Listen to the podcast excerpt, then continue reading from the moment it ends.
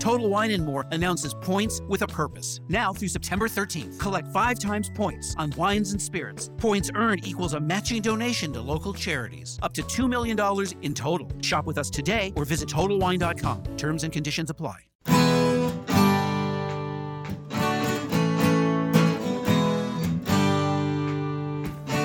Bem-vindo a mais um podcast do Senhor Tanquinho. Eu sou o Guilherme. E eu sou o Rony. E aqui a nossa missão é deixar você no controle do seu corpo.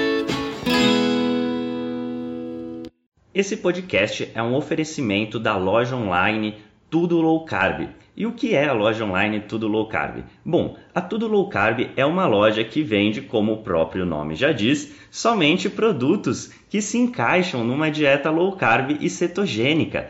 Lá você vai encontrar de tudo, desde farinhas, farinhas de amêndoa, farinha de amendoim, farinha de coco, farinha de linhaça, adoçantes, xilitol, eritritol, estévia, dentre muitos outros temperos e produtos naturais feitos com comida de verdade. O mais legal é que a gente conhece a dona, é a Eliana, a gente já até entrevistou aqui no podcast. E a Eliana nos garantiu que ela está sempre procurando na internet para garantir que a Tudo Low Carb tenha os melhores preços dos adoçantes xilitol, eritritol e da farinha de amêndoa, que segundo a gente são os ingredientes mais importantes se você quer fazer receitas low carb. Então, se esse é seu caso, se você quer comprar xilitol, eritritol e farinha de amêndoas com o melhor preço da internet, é só você acessar tudolowcarb.com.br, porque lá é garantido que você vai encontrar. E você pode aproveitar para comprar diversos outros produtos low carb com qualidade. Este podcast também é um oferecimento do Aikito. E o que é o, Aikito? Bom, o Aikito é um aparelhinho que serve para medir o seu nível de cetose através do hálito. Bom, a gente achou muito interessante esse aparelho porque você pode saber o seu nível de cetose sem ter que furar o seu dedo ou fazer um exame de sangue para isso. É um aparelho realmente revolucionário no mercado e o mais legal é que ele é uma tecnologia 100% brasileira. O Iago, que foi o seu criador, entrou em contato com a gente e a gente achou super legal divulgar essa iniciativa. E é por isso que hoje o Aikito é um dos patrocinadores aqui do podcast. A gente recomenda que você conheça esse aparelho se a sua intenção é saber o seu nível de cetose. É só acessar o Aikito que é uaiketo.com.br. E ele tem esse nome porque, além de ser brasileiro, ele é mineiro. Então, nada melhor que um trocadilho, o Aikito. É isso aí, vamos pro podcast. Olá, Tanquinho! Olá, Tanquinho! Sejam muito bem-vindos e muito bem-vindas a mais um episódio do nosso podcast. E hoje recebemos novamente a endócrino doutora Cristina Fará. Tudo bem, Cris? Tudo bem, meninos? Tudo jóia por aqui. Por aqui também, tudo bem, Cris? É, e para quem não se lembra, daquela vez, foi o podcast número 42, a gente falou principalmente sobre síndrome dos ovários policísticos. E hoje a gente vai falar de um assunto bem diferente e vamos começar falando sobre um assunto diferente, que é nutrição hospitalar. Na verdade, esse assunto foi a própria Cris quem sugeriu para gente, então vamos começar sabendo. Cris, o que foi que te motivou a querer falar sobre nutrição hospitalar? Por que, que essa é uma questão muito importante da gente abordar aqui hoje? Bom, meninos, antes queria só agradecer a oportunidade, dizer que é uma honra e eu explico por que, que é uma honra estar aqui. Eu sempre falo para os pacientes que o conteúdo de vocês é uma maravilha, que se eles pudessem escutar, eles sairiam mais bem informados do que sairiam da maioria dos consultórios médicos, inclusive endocrinológicos. Então, fazer parte desse podcast agora pela segunda vez é uma grande honra e eu queria mandar um beijo e parabéns para vocês. É, o conteúdo de vocês é maravilhoso. Muito obrigado, Cris. A gente fica honrado com seus elogios. Muito obrigado mesmo. E para a gente também é um prazer e uma honra ter você aqui pela segunda vez com a gente. Ah, que gostoso. E então, eu acabei sugerindo para vocês por causa de uns episódios recentes que me aconteceram em família, é, e eu pude ter um contato maior com essa questão da nutrição hospitalar, tendo em vista que o endócrino, via de regra, não frequenta muito o hospital, né? A gente fica no consultório. Mas uh, meu pai teve internado recentemente na UTI com uma arritmia E agora, meu irmão está internado na UTI por causa do coronavírus, ele é médico, ele acabou pegando, ele é jovem, mas ele tem asma, né? Então ele faz parte do grupo de risco, ele pegou o corona e acabou evoluindo com febre muito alta e um pouquinho de insuficiência respiratória. Ele tá bem, mas é, me puseram esses dois episódios em contato total com a nutrição hospitalar. E na, na, internação do meu pai, a gente fazia uma escala, né? Nós somos em cinco filhos, e no dia que eu fiquei com ele, é, aconteceram várias coisas, mas uma coisa bem é, chocante, que foi o lanche da tarde dele, que veio um mingau de aveia, ele é diabético, meu pai é diabético, tem insuficiência renal e foi internado por conta de uma bradicardia, que é um ritmo cardíaco desacelerado, né? Ele estava fazendo em torno de 30, 40 de frequência cardíaca, então ele ficou na UTI por causa disso. E eu lembro que um dia ele estava em torno de um cento e pouquinho de glicemia. É, eu tinha ligado para ele, perguntado da glicemia antes de eu chegar. E aí depois eu cheguei lá, ele estava com 250 de glicemia. Eu falei, pai, mas o que, que veio de lanche? É, da tarde. E meu pai tem noção da, da dieta, eu já passei para ele a dieta low carb, mas não vinha outra coisa para ele comer. Então ele comia o que davam para ele no hospital. É, porque senão ele passaria fome. Ele estava bem, a arritmia não deixa a pessoa debilitada, ou seja, não tira a fome, né? Ele estava com a fome normal dele. Então ele não recusava o que vinha, porque vem pouquinho. Aí eu olhei, ah, ele tá, tá aí na bandeja o que veio para mim. Aí eu fui ver, ah, Maria, não podia ser pior veio mingau de aveia é, que continha leite, creme de leite, aveia e margarina. Eu falei, meu Deus do céu, não poderia ser pior. Se a aveia já é ruim, imagina na forma de mingau. Tanto é que foi de cento e pouquinho para 250 a glicemia. E no dia anterior eu tinha estado com ele também, e eu lembro que o jantar tinha batata, arroz e que era mesmo, acho que milho, eram três fontes de carboidrato. Tudo bem que ele é diabético, renal crônico, complicou um pouco para a nutrição hospitalar, lá para nutricionista. Mas o que eu acho é que o que acontece nos hospitais reflete o senso comum do que as pessoas acham que o diabético tem que comer. E se reflete também na faculdade de nutrição, que segue os conceitos mais antigos, o senso comum. A gente não vê é, nas faculdades de nutrição, a não ser numa faculdade específica lá de Minas Gerais, tão é, já introduzido e arraigado os conceitos mais modernos de que se tem que reduzir carboidrato para quase toda a população, mas especificamente para os diabéticos, né? Então eu acho que é uma tradução do senso comum mesmo. Mas eu acabei tendo uma grata surpresa, porque eu não queria ser chata, mas acabei comentando lá com a enfermagem, aí me mandaram a nutricionista lá para conversar, eu expliquei com um jeitinho. É, eu sou super a, a, favor da gente da comunicação não agressiva, né? Tem até um livro com esse, com esse título e porque eu acho que isso não leva a nada. E ela foi super receptiva, nutricionista. Aí eu vi que ela tinha, sim, ela própria, né? Não foi ela que mandou o lanche, mas ela própria tinha boas noções. E ela me sugeriu os lanchinhos do meu pai virem à base de ovos. Eu falei, nossa, eu estava pensando em alguma coisa até pior que isso, porque eu não pensei que pudessem mandar ovos para ele. Eu falei, maravilha. E aí eu comentei com ela uma, e, e, fiquei impressionada também dela saber isso. Eu falei, olha, então, aquele conceito de que insuficiência renal, quem tem insuficiência renal não pode comer proteína, é uma coisa que eu tenho revisado isso na literatura, e não é bem assim. Ela falou, não, eu sei, eu sei que não é assim mais, por isso até que eu sugeri ovos. Então foi uma grata surpresa encontrar essa nutricionista e depois eu vi o padrão do lanche do meu pai, veio uma sopa de legumes, tudo bem, que devia ter batata, mandioquinha e ovos e uma gelatina diet, aí melhorou bastante. Não sei se vocês querem fazer algum comentário, depois eu até anotei é, o café da manhã dessa semana, o café da manhã, o almoço e o jantar do meu irmão lá na UTI. Está aqui anotadinho para fazer uns comentários, mas vou deixar vocês falarem aí, se vocês quiserem comentar. É verdade, é muito interessante essa questão da nutrição no hospital. Eu também, acho que foi em dois, final de 2017 ou final de 2018, fui fazer uma visita no hospital e fiquei horrorizado com os lanches que eram servidos, né? Que vinha alguma coisa para comer a cada duas ou três horas e era essa mesma levada: todinho com um pão e uma barrinha de cereal. Aí depois da refeição, bem forrada de arroz, batata, feijão e uma proteína, digamos assim, ou um ovo mexido, ou um pedacinho de frango bem pequena.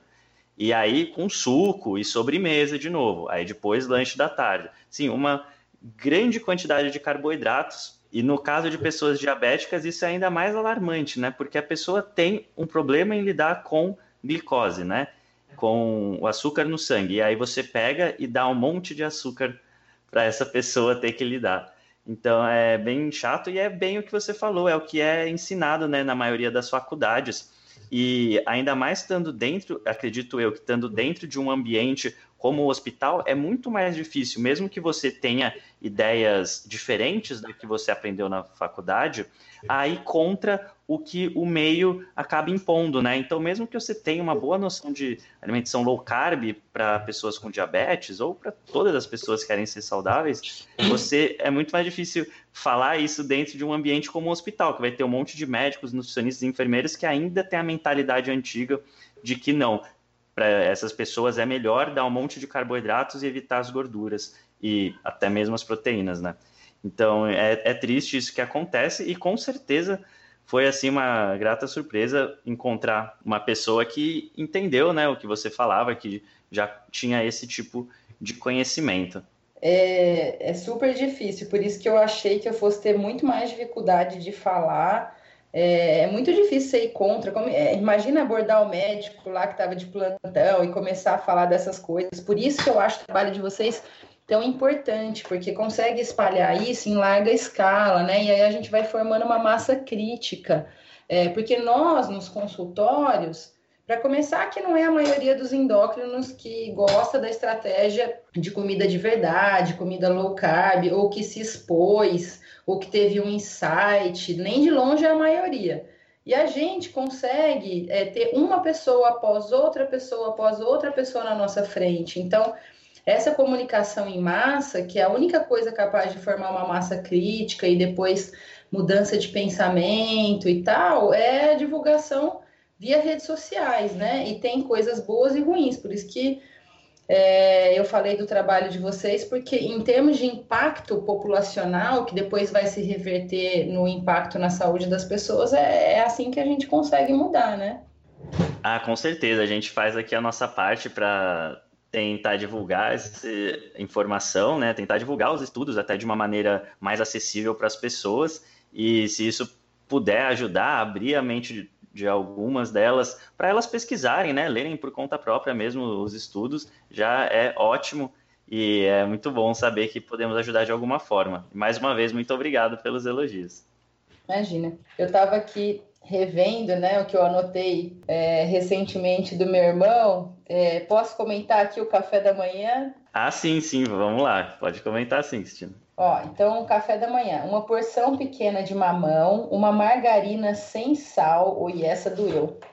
Um requeijão, duas geleias de morango normal, duas bolachas de água e sal, duas bolachas de baunilha doce, um pão, café, leite e quatro sachês de açúcar.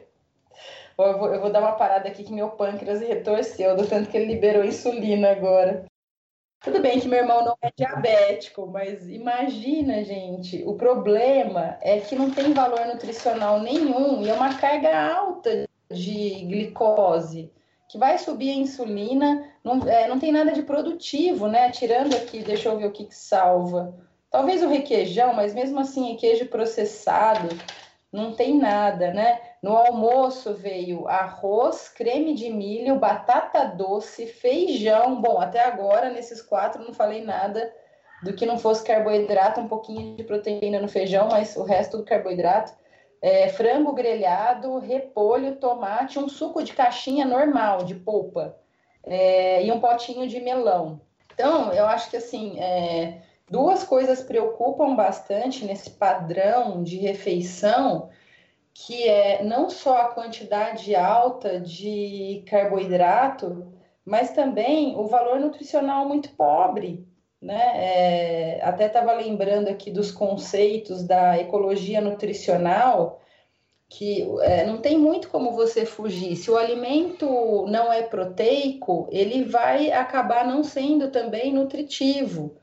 Né? Então, uh, se você quer chegar na saciedade, lá na frente, na saciedade, via qualquer coisa que não seja nutritivo, como a proteína, você vai ter que comer um monte de comida, né? Porque para ter alguma nutrição, você vai ter que socar isso, mais isso, mais aquilo. Então, é uma maneira não eficiente de nutrir alguém que está aí andando pela rua, quanto mais alguém está enfermo, né? Que está numa UTI, como é o caso. Então, você vê que não, não, provavelmente não é, é claro que não é é, má fé nem nada, é um desconhecimento, é um infortúnio acontecer isso, é realmente um desconhecimento, né? É, até parece que estão querendo livrar o leito logo, né, com esse tipo de alimentação. É, e ainda tem o fator de que isso da, esse monte de carboidrato pode até ser inflamatório e dificultar, né, a reação do corpo ou piorar é, essa questão nesse momento delicado, né? Talvez uma alimentação menos inflamatória fosse mais benéfico para uma pessoa que está precisando se recuperar. Com certeza, né? É, um monte de carboidrato e com óleo vegetal endurecido aqui, com o nome de margarina, ajudar é que não ia, né, gente? Então, se não me engano, eu não tenho certeza sobre isso, mas uma vez eu ouvi o Dr. Souto falar, se eu não estou enganada, que em Florianópolis ia inaugurar um, um hospital com conceito de comida de verdade, comida low carb, que ia ser tudo padronizado, é, esse tipo de comida para pacientes que na internação se referissem diabéticos. Eu achei fantástico. E isso é uma outra forma de divulgar é, em larga escala, né? É uma outra um outro jeito, porque se uma instituição toma para si essa é, esse jeito de funcionar é diferente de um médico falar outro, isso se espalha também com uma velocidade grande, né? Eu me preocupo sempre com essas formas da gente espalhar informação, né? Para que as coisas comecem a ter um corpo grande. Então, uma instituição, um hospital respeitado, começar a falar isso, eu acho que é um, é um veículo bem eficiente. Uma coisa que me chamou muita atenção esse ano ainda nesse assunto de espalhar boa informação foi a campanha é, do Instituto de Câncer, né, campanha contra câncer agora de, de 2020, ter sido é, no Brasil uma campanha anti-obesidade. E nessa vibe de comida de verdade, de pouco processado, que é exatamente isso que você acabou de falar, Rony, uma comida inflamatória ela vai piorar a condição da pessoa enfrentar qualquer coisa, é, o câncer inclusive, né? Então, como a obesidade é um, é um dos maiores fatores de risco para câncer e também estar inflamado não nos ajuda a debelar nenhuma doença, inclusive o câncer, me chamou a atenção a campanha deles. Eu até brinquei com alguém que se não soubesse quem fez a campanha ia achar que era da Sociedade Brasileira de Obesidade, diabetes, mas é, eu achei curioso isso. Ah, muito interessante, Cristina. E nesse ponto desse é, hospital que você citou, como você acha que seria a alimentação proposta lá dentro?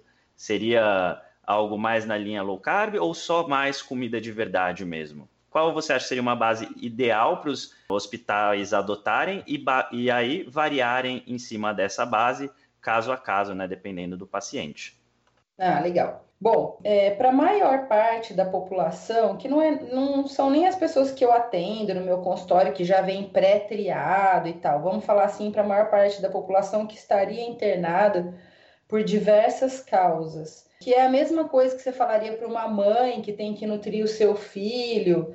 É, a primeira coisa, gente, é voltar a comer comida, né? O é, que, que significa isso? Tirar os processados o máximo possível. A população já comeu assim, porém sem saber que estava fazendo uma coisa boa. né, até o começo do século passado, né, antes de 1950, é o que as pessoas comiam de fato. Eu acho que elas não sabiam ao pé da letra o bem que elas estavam fazendo para o corpo delas, mas enfim, elas não tinham é, como esticar o braço e dar de cara com pão, nuggets, é, brigadeiro. Então, a gente pode usar essa população como um grande modelo para ter uma ideia de como fica a saúde é, da pessoa quando ela come comida, comida mesmo, é, mesmo comida que não é low carb, fruta, tubérculo, é, mesmo arroz, feijão, como que era esse pessoal, né? Até tem um ícone bem interessante que é olhar a foto da fila da, da estreia de Star Wars, se não me engano, 1970, se eu não estou enganada, e não tinham muitas pessoas obesas na fila. Isso é curioso. Eu falo para os pacientes, ó, vamos supor que Star Wars estivesse estreando agora, aquela fila enorme de gente é, exatamente agora, nos dias de hoje, qual era a chance de nos Estados Unidos ter essa foto dessa fila sem obesos? Nenhuma. E o que, que aconteceu de lá para cá? Na minha opinião, foi um, um boom muito grande da indústria alimentícia, né? A comida processada, ela não tem como não ser high carb, não tem como ser alta em carboidrato e pobre em nutriente, não tem jeito de, dela ser de outra maneira.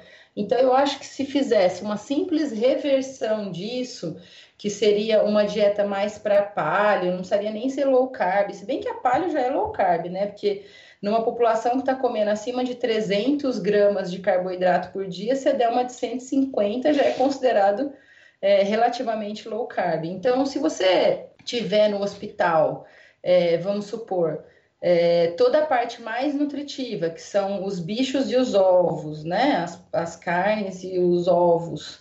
E, e, a comida natural, que tem mais carboidratos, as frutas, os tubérculos, mesmo o arroz, feijão, já estaria corrigindo boa parte do problema, né? Se a gente conseguisse tirar o elefante da sala, que é o quê? Farináceos, açúcares e doces.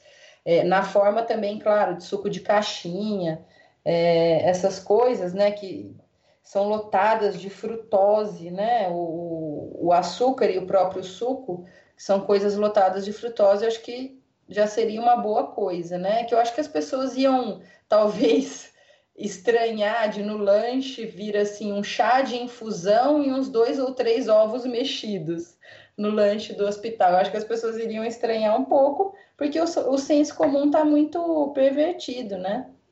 assim, sem dúvida, seria um susto, ainda mais para as pessoas que sempre escutam que a alimentação saudável é de uma forma, e geralmente essa forma é cheia de carboidratos e com pouca proteína e pouca gordura, e aí chega num hospital e vem um monte de ovo, a pessoa talvez fala, nossa, mas um monte de gordura logo agora que estou doente. Realmente pode ser que seja um susto para as pessoas. É, você falou agora, eu estou tão acostumada a orientar os pacientes numa estratégia mais low carb que até você falou agora, eu me lembrei, né, que as pessoas ainda têm tanto medo, é que os meus pacientes, eles já sabem, eles olham meu Instagram, eles já sabem mais ou menos qual que é a vibe do consultório, então eu tenho tido que explicar cada vez menos que o ovo é, não é um vilão e tal, mas ainda existe, né, ainda existe muita gente que não leu The Big Fat Surprise e, e, tem muito medo da gordura saturada e tudo mais, e acha que se comer gordura vai engordar, porque a gordura tem 9 calorias e o carboidrato tem 4, esquece do impacto é, que tem a parte hormonal, né? Se vocês quiserem, a gente pode passar também por isso, que eu repasso isso com os meus pacientes sempre, da questão da saciedade, mas elas devem se assustar mesmo, né? Imagina vir um bifão e um ovo no hospital. Aí eles vão achar que, que o hospital está querendo esvaziar o leito rápido, que nem você falou. Mas ainda é assim, infelizmente, né? Com certeza. E eu acho que além do medo do colesterol, do ataque cardíaco, de que a carne vai matar as pessoas e dar câncer, e essas coisas todas que infelizmente ainda são medos bastante comuns, tenho medo também de que uma alimentação, se você tirar é, as frutas que vêm e o suco de caixinhas e o arroz, se isso não vai causar algum tipo de deficiência nutricional. Será que você pode comentar um pouquinho sobre isso, Cris? É, pois é. Se a gente olhar é, pelo, pela premissa evolutiva, né, é, como nós chegamos até aqui, tendo em vista que a maior parte do tempo nós fomos caçadores e coletores, porque a agricultura tem aí cerca de 10 mil anos, que na escala evolutiva, no calendário da escala evolutiva é praticamente ontem, né? É, nós vamos ver que os alimentos mais densos e que nos trouxeram até aqui não são esses, né? Não são os grãos que vieram com a agricultura, não são as frutas doces, que, que os homens comiam, né? Que, que fizeram com que a, a espécie não desaparecesse, a diet specific species que nos trouxeram até aqui. Foram é, as carnes, né? Os alimentos mais é, densamente nutritivos são as carnes, os ovos. O ovo, ele vai virar um pintinho, vai virar uma carne, não tem tanta diferença, né? Tô falando é, do alimento animal complementados ainda com é, vegetais que são fontes de minerais, vitaminas, a nutrição basicamente está feita, está completa, né? É, eu não sei da onde que vem esse medo de ficar desnutrido, porque é justamente o contrário. Se você limpar aquilo que não tem quase nutriente, que são os farináceos, né? Aí onde estão todos os produtos industrializados, pão, bolacha, é, bolo, biscoito, pizza. É, se você limpar isso, você está abrindo uma porta para entrar mais uh, vegetais, ovos e carnes. Então, é justamente o contrário. Aí é, é, é até indefensável dizer que a pessoa vai ficar desnutrida, porque é justo o oposto. Lembrando, não tem nada nas frutas que não tenha nos vegetais e nas saladas. A fruta ela só vai ter a mais a frutose, que é a parte indesejável, que é, é o açúcar mais tóxico para o fígado, maior causador de esteatose hepática, que depois é, essa esteatose hepática vai evoluir para um diabetes se não for tratado, ou até para uma cirrose. Então, se você pode ter nos vegetais de baixo amido, na salada, tudo que você tem na fruta, menos a frutose, então a gente pensa até que comer fruta não seja uma coisa tão necessária. Se você destruir a fruta, quer dizer, não destruir a fruta, mas a, a, as fibras e concentrar a frutose, estou querendo dizer, transformar a fruta no suco, piorou a situação. Então, na minha opinião, suco é uma coisa que nem deveria ser consumido. A gente consome porque é gostoso, mas não vejo nenhum valor nutricional em consumir suco. Então, é, é justo o oposto. Até estava comentando essa semana, a Renata, minha amiga nutricionista, estava falando, aí vocês podem me confirmar isso, porque não fui eu que vi, foi ela, que vocês publicaram, um, acho que um vídeo, é, onde vocês tiveram um dia low carb e, e viram no final como é que ficou a, o aporte de nutrientes. Ah, na verdade foi exatamente isso. Foi um artigo no site. Eu acho que a gente fez em vídeo primeiro e depois virou um artigo no site. E a gente acompanhou tudo de um dia de alimentação com café, almoço e jantar. É, no caso, o café pode ser distribuído no almoço e no jantar, se você pula essa refeição, por exemplo. Mas foram só comidas de um dia extraído do nosso cardápio low carb, né? Que é basicamente uma combinação de alimentos para formar refeições saborosas. Tem uma amostra grátis para baixar lá no site. E, enfim, você via isso, você via o aporte de proteínas, de gorduras, de carboidratos, de fibras, de calorias, né, que viria dessa, dessa soma toda, e também de micronutrientes. Então a gente foi ver as vitaminas, os minerais e mesmo o perfil de aminoácidos, tudo isso foi examinado num aplicativo chamado Chronometer, que pega os dados da, da base da USDA, que é o Departamento de Agricultura dos Estados Unidos. A gente colocou lá tudo nas quantidades, os alimentos, tudo, e viu que realmente era super completo, não dava deficiência nutricional nenhuma. Para quem tiver interesse em ver esse material e baixar o cardápio grátis e tudo mais, tá em senhortanquinho.com/nutrientes. Só escrever isso lá que a pessoa vai ter acesso a esse artigo. E a ideia foi justamente essa, foi ver se tinha uma deficiência mesmo, se tinha alguma coisa gritantemente ruim e não tinha. E ainda por cima a gente desafia, né? A ver um dia de alimentação ocidental padrão e ver qual que é nutricionalmente mais completo. Se é o da dieta low carb ou é de um dia em que as pessoas comem cookie, pizza, refrigerante, sorvete e essas coisas. É, então, isso responde essa questão que vocês perguntaram. É praticamente impossível, é, eu falo que é bater em cachorro morto, né? Em termos de nutrientes, uma dieta baseada em comida de verdade e com viés low carb, é, comparado a uma dieta ocidental padrão, é, eu brinco com os pacientes que é bater em cachorro morto, né? Não tem como dizer que ela é, não é nem neutra, ela é melhor, né?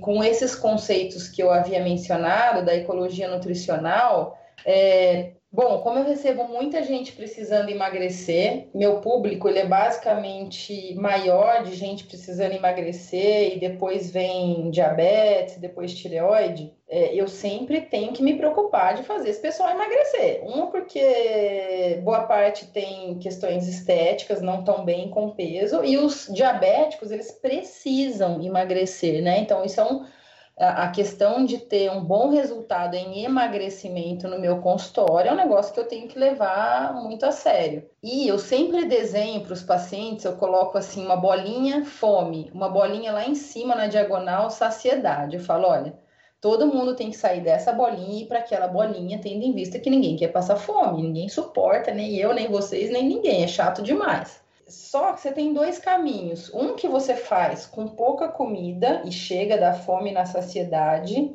que é o caminho mais curto e, portanto, mais eficiente. Ninguém, por, por, isso que a gente usa o Waze, né? A gente não quer ficar dando volta e gastando um monte de tempo na cidade. E tem outro caminho que você vai chegar no mesmo lugar, só que você vai dar uma volta. Então eu faço uma reta em um e uma curva no outro, saindo da bolinha da fome, chegando na saciedade. E, e, esses conceitos da ecologia nutricional, eles nos mostram que, assim, o ser humano, ele vai comer, o bicho, né, vai comer até atingir a quantidade de proteína que ele precisa. Só que se ele estiver comendo um, alimento de origem é, animal, que é rico em proteína, ele vai comer muito menos. E daí para frente, ele não vai comer mais. Tudo bem, vamos lá, tem as questões de ansiedade, é, mas via de regra, ele vai ter uma sensação de que ele deve parar de comer quando ele atingir aquele pool proteico. É, só que se eu estiver comendo produto industrializado, a quantidade de proteína, e principalmente de proteína biodisponível, de boa qualidade, ela é muito pequena. Então eu vou ter que atingir essa quantidade de proteína com muita caloria, ou seja, com muita gordura e carboidrato. É, e aí eu vou ter que comer muito mais. Então as pessoas elas não é, entendem o que está por trás da dificuldade dela perder peso ou do motivo dela engordar, porque é um conceito mais complicadinho, não é acessível para todo mundo. Mas eu brinco que se todo mundo conseguisse ter esse insight, tem uma palestra maravilhosa legendada pelo Felipe Cagiano, que vocês também já entrevistaram, né? Ótimo podcast de vocês, aliás. E ele tem essa palestra do Ted Neyman que ele fez a legenda, gente, é um primor. Eu falo que se as pessoas conseguissem entender que se elas comerem produto onde a indústria não pôs a mãozinha dela e são produtos proteicos, bastaria ela ter uma intimidade com a percepção de fome dela, porque a nossa fome não nos trai, né? Só que o alimento processado ele é todo enviesado, ele tem esse problema de ser baixo em proteína e ele tem o problema de ter hiperpalatabilidade. Né? É, se você misturar gordura com proteína, fica bom demais. Fica, eu falo para os pacientes que fica uma comida uau. E aí, como é que você para de comer uma comida uau? Né? É, na natureza, a proteína e a gordura, elas não se misturam, né? O abacate tem gordura, a, a, a melancia tem açúcar, tem carboidrato, é, mas você não vê um sorvete Häagen-Dazs nascendo no pé, né? Que é carboidrato com gordura, é isso que dá a hiperpalatabilidade. Então, para quem não tem essa consciência, não se anima em comer comida de verdade por uma questão de consciência, de, que, de querer viver magro e saudável, o que, que sobra para ela? Falar assim: ah, se eu posso comer um sorvete, é, comer abacate é bater em cachorro morto, né? E aí ela vai comendo essa comida hiperpalatável e daqui a pouco a condição que ela tem de ter prazer numa comida de verdade, que isso é possível, acreditem, é, ela vai desaparecendo, porque tem uma alteração no centro de saciedade da palatabilidade, ela não vai tendo mais graça, né?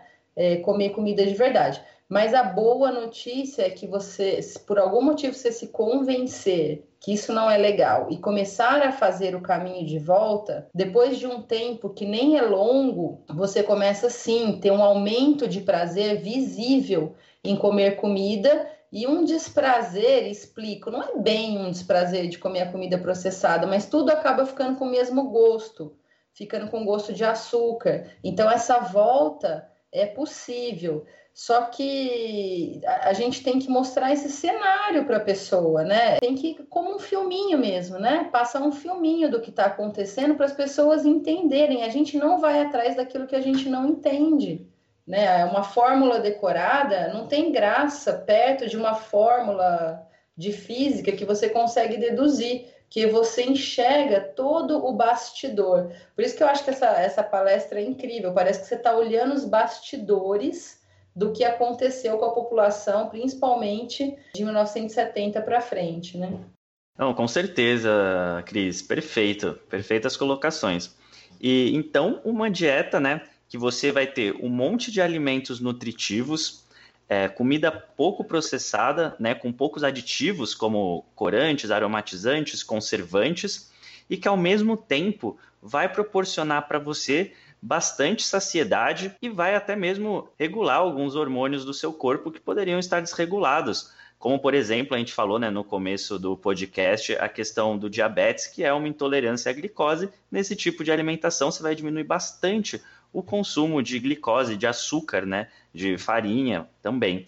Então, por que será que algumas pessoas ainda têm aquela dúvida se essa dieta é tão boa? Por que, que ela tem aquela dúvida de será que uma alimentação low carb é segura no longo prazo? Será que uma alimentação cetogênica é segura no longo prazo? Por que você acha que essas pessoas têm esse medo? E, ao final das contas, é realmente seguro ou não é seguir uma alimentação assim por bastante tempo? Ó, já vou dar o spoiler e dizer que sim, que é seguro. Bom, eu, eu sobrevivendo. Deixa eu ver há quantos anos. Eu não tenho, eu não tenho morrido nos últimos pelo menos três anos. então é seguro sim. É, e eu acho que o medo vem talvez de duas grandes fontes aí de medo. De que gordura é, animal é, mata, né? De que ovo mata, carne dá câncer, carne vai apodrecer dentro de você.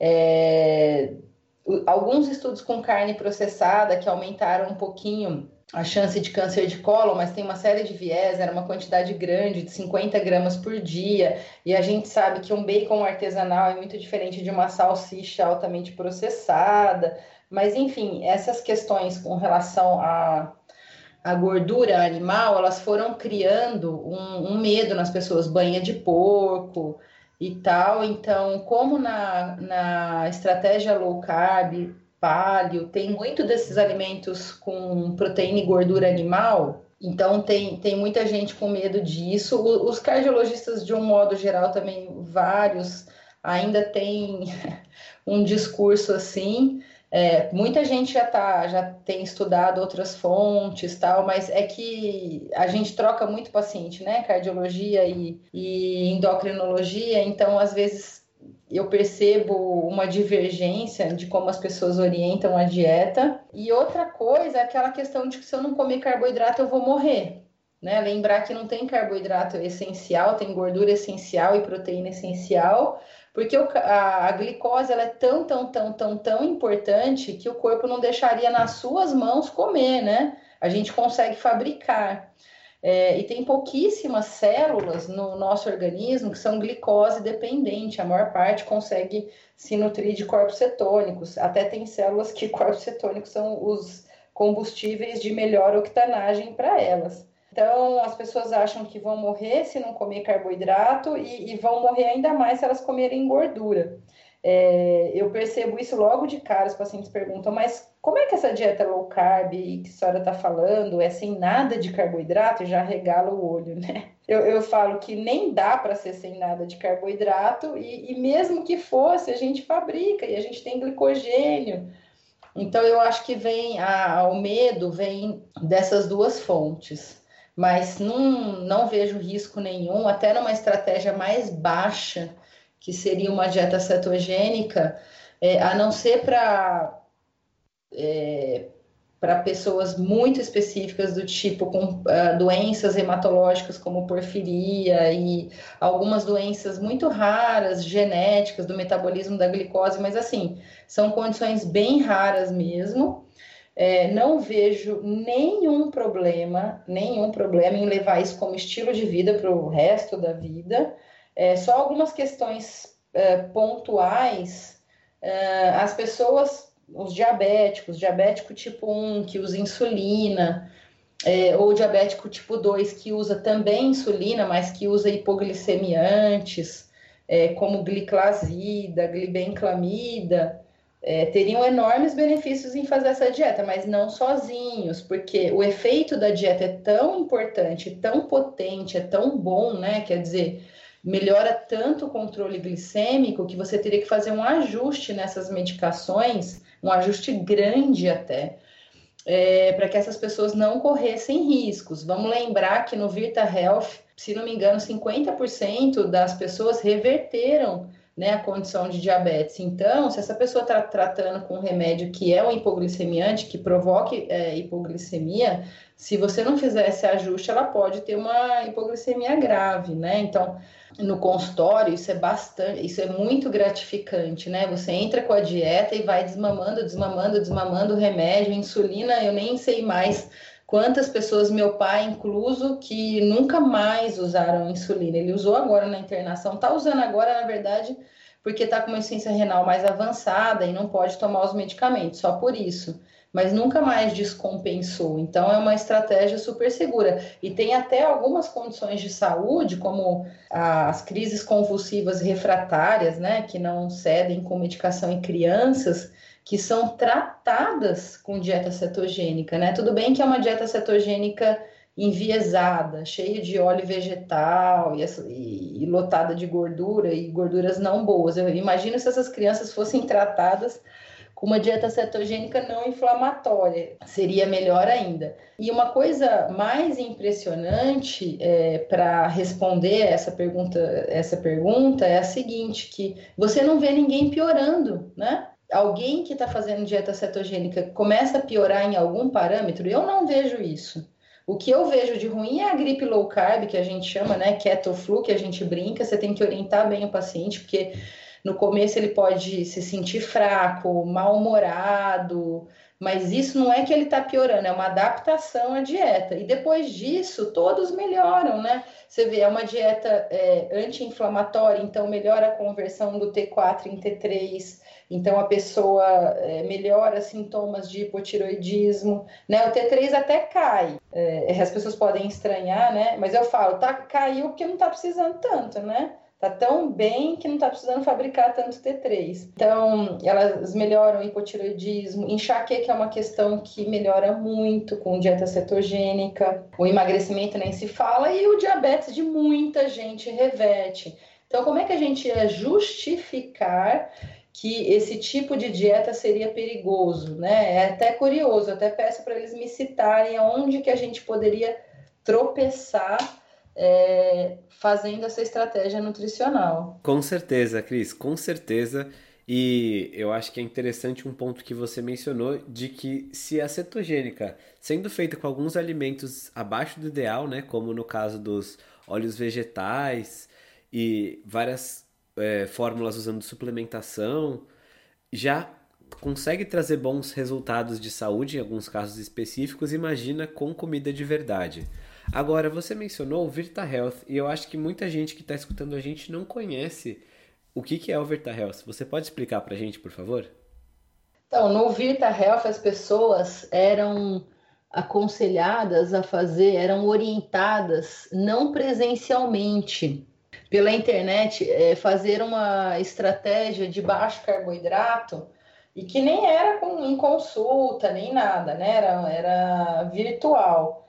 E mostrou resultados fantásticos, né? É, em vários parâmetros. Por exemplo, na reversão, se não me engano, de 50% nos, na, nos parâmetros de diabetes e com uma, o, uso de insulina caiu muito, o uso de medicamento caiu muito, sendo que essas pessoas seguiam um protocolo que era passado por elas, eu não lembro agora se era por e-mail, na época, se vocês tiverem esse dado mais na ponta da língua, mas era uma estratégia low carb passado é, via internet que as pessoas produziram uma melhora imensa. Tem outros casos, por exemplo, Type 1 Grit, que agora nós já temos, graças a Deus, no Brasil, que é uma estratégia também de orientação para os diabéticos tipo 1 de dieta low carb com um, um resultado impressionante, a ponto de diabético tipo 1 ter abaixo de 6, coisa como, como 5,5 de hemoglobina glicada que é uma, hemoglobina glicada de gente normal. Como é que você faz um paciente diabético tipo 1 ter 5,5 de hemoglobina glicada? Como é que você tem, como eu tenho no consultório, paciente usando 12 unidades, 15 unidades de insulina tipo 1? É que milagre é esse, né? É o milagre do Dr. Burstein, né? Diabetes Solution que é o livro que eu estou lendo agora. É, então, você vê, com pessoas se ajudando na internet, como é o caso do Vita, como é o caso do Type 1 Grit, que, que era um grupo de pessoas no Facebook, e aí médicos foram entrando, é, fazendo esse tipo de estratégia, é esse o resultado. Excelente, Cris, muito bom.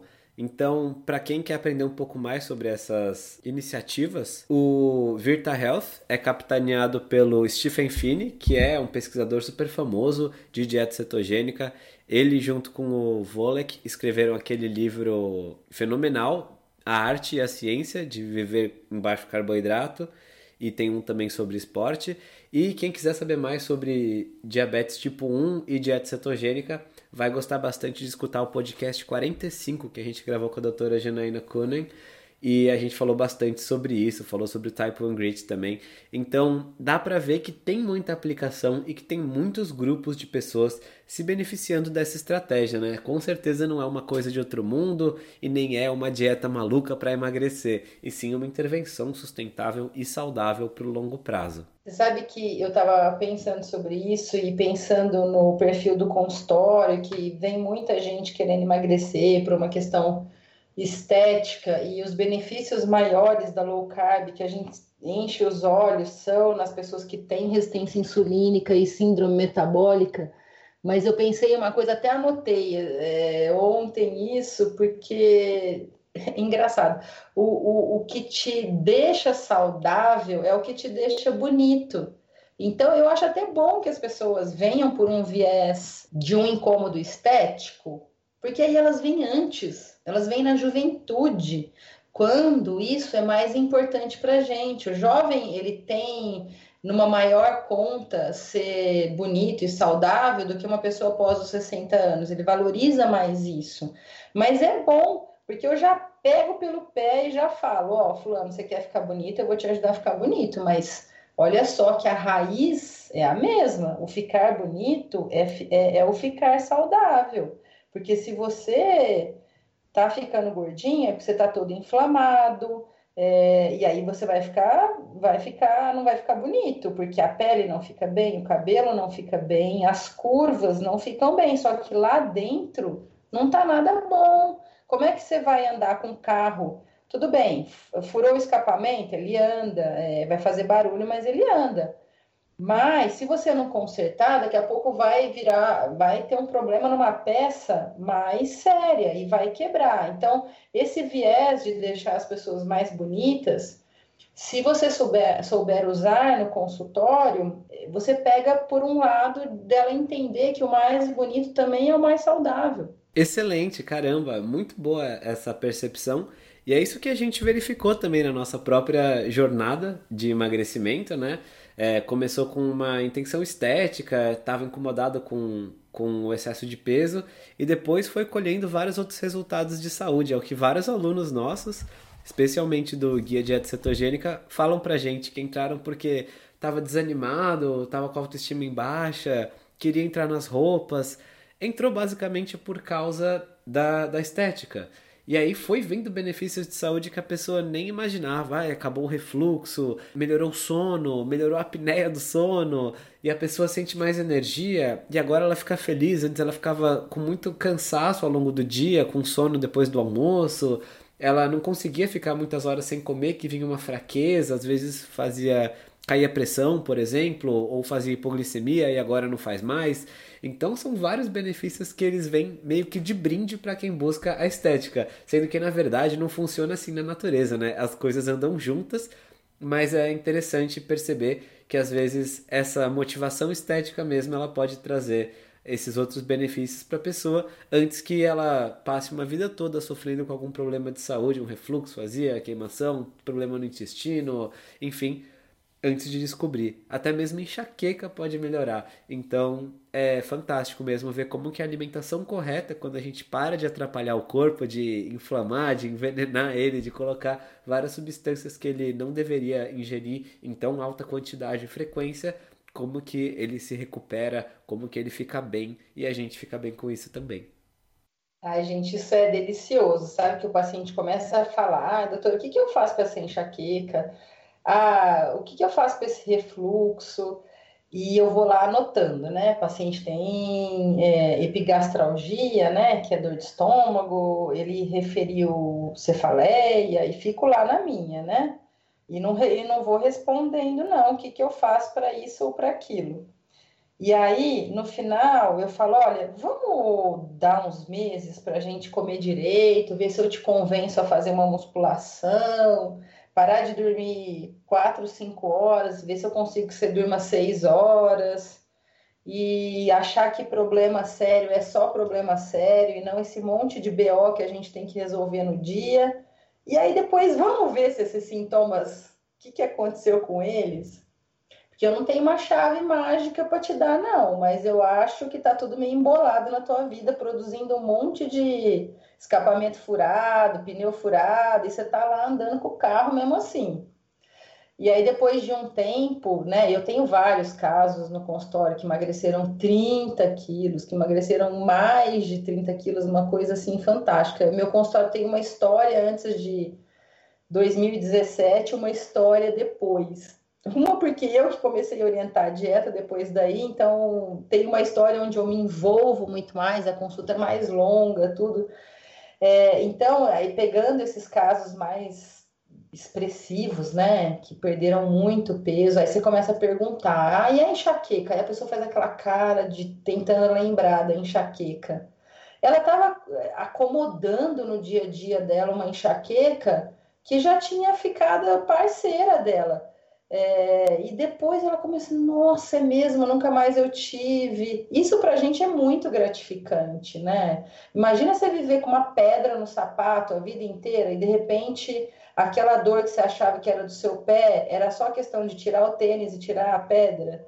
Então, não tem como a gente ficar bem colocando um monte de lixo para dentro. Coitado do corpo, ele tem que quebrar em algum aspecto para conseguir acomodar tudo isso que está vindo como um agressor para ele. Ele dá um jeito, coitado, mas não é sem um boleto no final do mês, né? Ah, não, o boleto vem. E Cristina, você falou um pouquinho sobre quais seriam algumas coisas interessantes, né, que você tenta falar para os pacientes, como por exemplo, dormir um pouquinho mais do que muitas pessoas dormem. E quais são os hábitos saudáveis que você mesmo adota? Pode ser com relação a exercícios, sono, sol, o que, o que você acha que faz bem para você e você faz no seu dia a dia, que você considera um hábito saudável? Pro... Olha, eu acho que tem alguns pilares da longevidade, né? É, é, por que, que eu tô falando de longevidade? Eu falo para os pacientes assim: olha, se você escapou de infartar, de ter um AVC, um derrame, e você ficou lá velhinho, você tem que estar tá bem forte, né? Então, o que, que vai interessar para você? Ter uma cuca boa, é, ter um corpo que não é extremamente pesado, que você consegue carregar, e ter um, um, músculo e um osso forte que você consegue, se o carro acelera um pouco mais, você também consegue atravessar a rua mais rápido para não ser atropelado, para não cair no meio da rua. É isso que vai interessar. É a cuca boa e um corpo forte. E agora a gente está vivendo muito. Então, é, não dá para eu esperar para me preparar e tem muita gente que quer viver muito, eu incluso, eu quero chegar aí nos três dígitos de, de anos, né? E na época da vida que você vai ter o pé de meia feito, se Deus quiser, né? E vai ter dinheiro para ir para ir para a Europa viajar, né? Delícia, ou para lugares mais exóticos que eu até prefiro. Como é que você vai chegar lá bem, na hora que você não tem que ficar nessa correria é, trabalhando e, ter que criar filho, na hora que você quiser desfrutar? Como é que você vai chegar lá bem? Os pilares da longevidade, então, né? Eu acho que é o que você come, e aí eu não tenho dúvida que você tem que comer o que a natureza dá, o mínimo, mínimo, mínimo, mínimo, mínimo, mínimo de comida processada. Essa é a grande chave. A questão de fazer low carb ou não, ela é mais específica se você gosta de ficar sequinho, magrinho, ou se você é, precisa ficar bem mais sequinho, que você tem uma condição tipo diabetes, que te leva a, a realmente ter uma necessidade de ter uma gordura mais baixa, porque senão você descompensa. É, a questão de ser low carb ou não, ela, ela vai mais de você analisar caso a caso, mas acho que para todo mundo, comida de verdade. Horas de sono é, é, são negociáveis até um número crítico, né? Eu acho que eu não sou profunda conhecedora de sono, mas eu acho que menos de seis horas, sete seria ideal por noite, já começa a comprometer, e aí também tem a qualidade do sono. Mas quem está num peso legal geralmente tem um sono legal, né? Porque quem não tá vai ter a apneia do sono e aí não adianta dormir X horas porque o sono não é reparador. Então, segundo pilar, sono, né? O que você come, o quanto você dorme, como você dorme. Terceiro, nós somos bichos. Bicho não foi feito para ficar sentado numa cadeira, né? É totalmente contra-evolutivo é, ser sedentário. No dia a dia a gente não faz uh, no seu trabalho, você trabalha sentado, você não trabalha andando, a gente vai ter que recorrer a algum método do tipo academia. E eu gosto mais de treino com força. Eu acho que ele dá um legado maior é, do que outras modalidades mais aeróbicas. Eu, principalmente para mulher que tem testosterona baixa, é, eu acho que o treino com força é mais importante. É o que eu faço. E eu tento ir quatro vezes por semana, fazer um treino de musculação aqui mesmo no meu prédio. É, e eu gosto bastante de treino de musculação, gosto muito mais do que aeróbico. Então, para mim, não é nem. No dia de treino de perna, a gente pena um pouquinho mais, né? Mas eu gosto de maneira geral.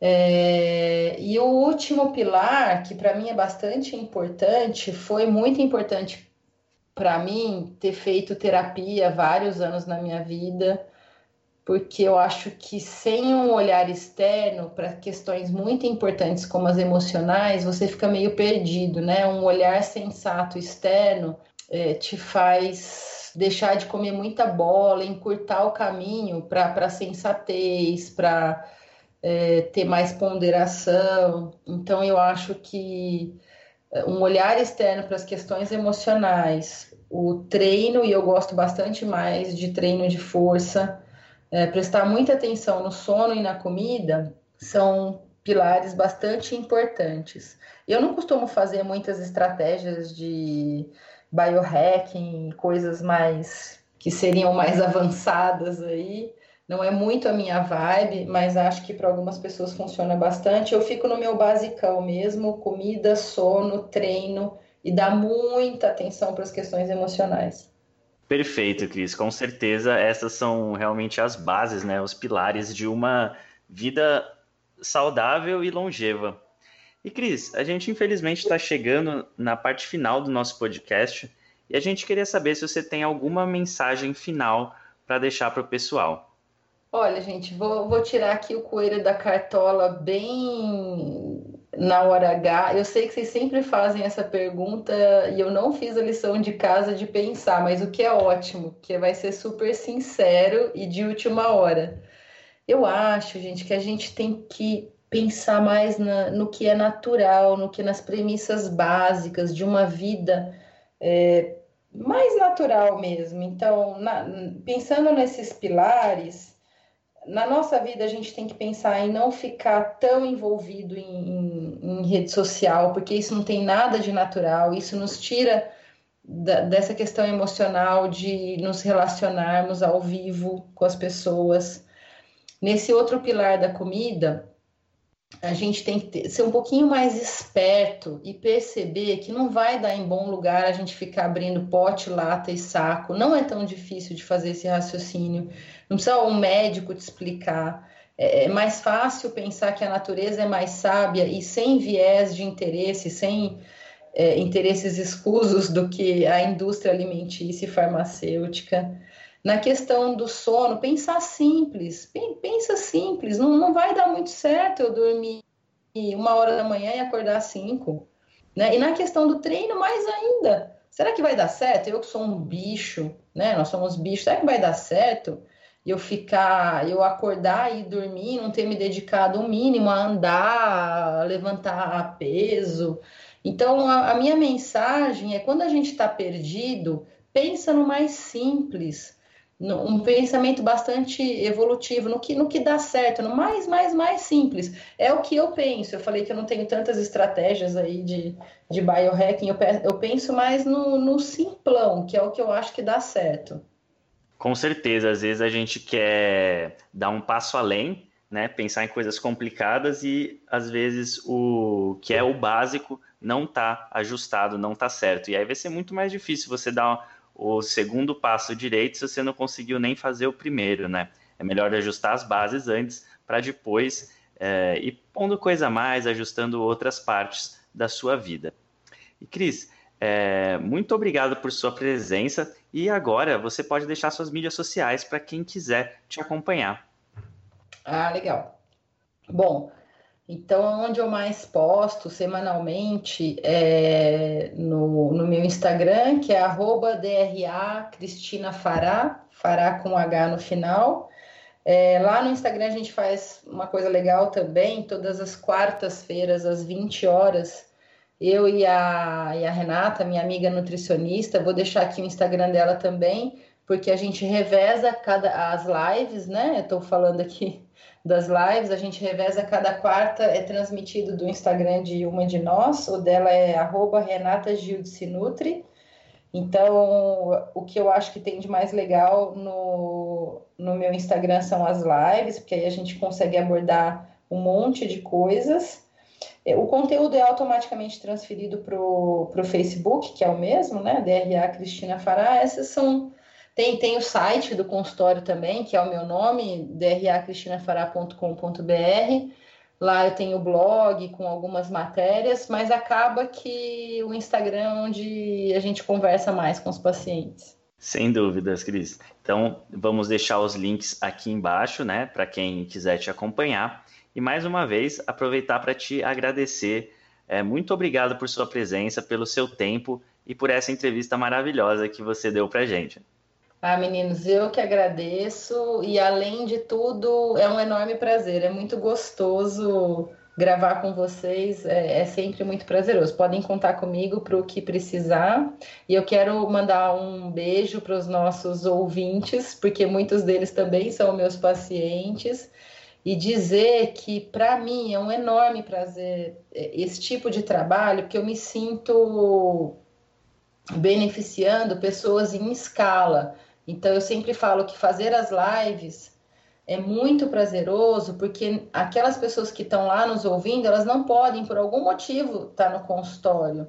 E, e, o que o médico gosta muito é, é, de espalhar a notícia, de espalhar a notícia boa para o maior número de pessoas, né? Infelizmente a gente tem que estar tá com um, depois outro, depois outro na nossa frente, então a gente não consegue atingir um público muito grande. É, então, poder falar é, para mais gente nas nossas lives dá uma sensação maior de missão cumprida, né? Então, é, é um prazer enorme. Sem dúvidas, Cris. Vamos fazer essa mensagem chegar cada vez mais longe. Então, mais uma vez, muito obrigado por sua presença e também queria aproveitar para agradecer aos tanquinhos e tanquinhas que nos escutaram até aqui. Muito obrigado por sua audiência. E se você gosta dos nossos podcasts, das nossas entrevistas com profissionais como a Cris, então não deixe de nos seguir, nos acompanhar nos players de podcast. Nós estamos por todos eles: Deezer, iTunes, Spotify, Google Podcasts, é só digitar podcast do Senhor Tanquinho que você vai nos encontrar. A gente solta episódios novos todas as segundas-feiras e a gente se vê no próximo deles. Muito obrigado mais uma vez. Um forte abraço do, do Senhor Tanquinho. Fala Tanquinho e Tanquinha, esse podcast está sendo oferecido a você por nós. Isso, por mim e pelo Rony e pelo nosso programa Guia Dieta Cetogênica. O Guia Dieta Cetogênica é um curso em vídeo com todas as informações passo a passo para você seguir uma dieta cetogênica de sucesso. E como bônus para você que escuta os nossos podcasts, a gente colocou dentro do programa, na área de membros especial, todos os nossos produtos já publicados até hoje. Então, são dezenas de livros de receitas, são centenas de receitas, tem também o nosso livro de texto e teoria, né, das 120 dúvidas sobre alimentação saudável respondidas, que foi elogiado inclusive pelo Dr. Souto, pelo Rodrigo Bomeni, pelo Danilo Balu e por vários e vários convidados que já passaram pelo nosso podcast. E tem tabelas, infográficos, textos explicativos, resumos em PDF, um grupo secreto no Facebook e muito, muito mais. Então, convido você a conhecer o nosso programa Guia Dieta Cetogênica. O jeito mais fácil de fazer isso é acessando senhortanquinho.com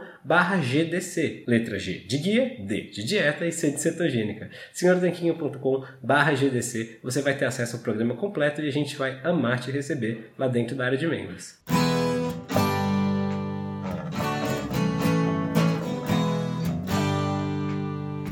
Você acabou de ouvir mais um episódio do podcast do Senhor Tanquinho. Não deixe de se inscrever para não perder nenhum episódio com os maiores especialistas para a sua saúde.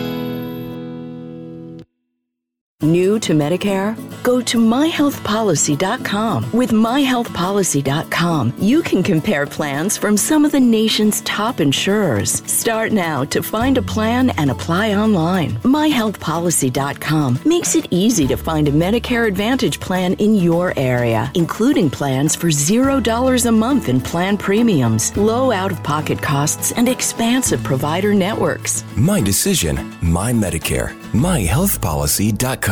If you have an unpaid debt to the IRS that you can't pay, please hear this special notice. Specially approved IRS relief programs designed to aid delinquent taxpayers are now in effect that can significantly improve your financial situation. Depending on your circumstances, you may qualify to have your tax problem resolved in your favor and may even have your back taxes reduced by thousands or eliminated entirely. A relief hotline has been established by Community Tax for you to call and see if you qualify at 800 305 6762. If you owe the IRS back taxes that you can't afford to pay, don't let the IRS trick you into thinking you have no way out. Our highly accredited tax professionals will let you know what you qualify for and how much you can save. We may be able to stop all liens, garnishments, levies, and save you thousands. Call and see if you qualify for this taxpayer relief at 800 305 6762. That's 800 305 6762.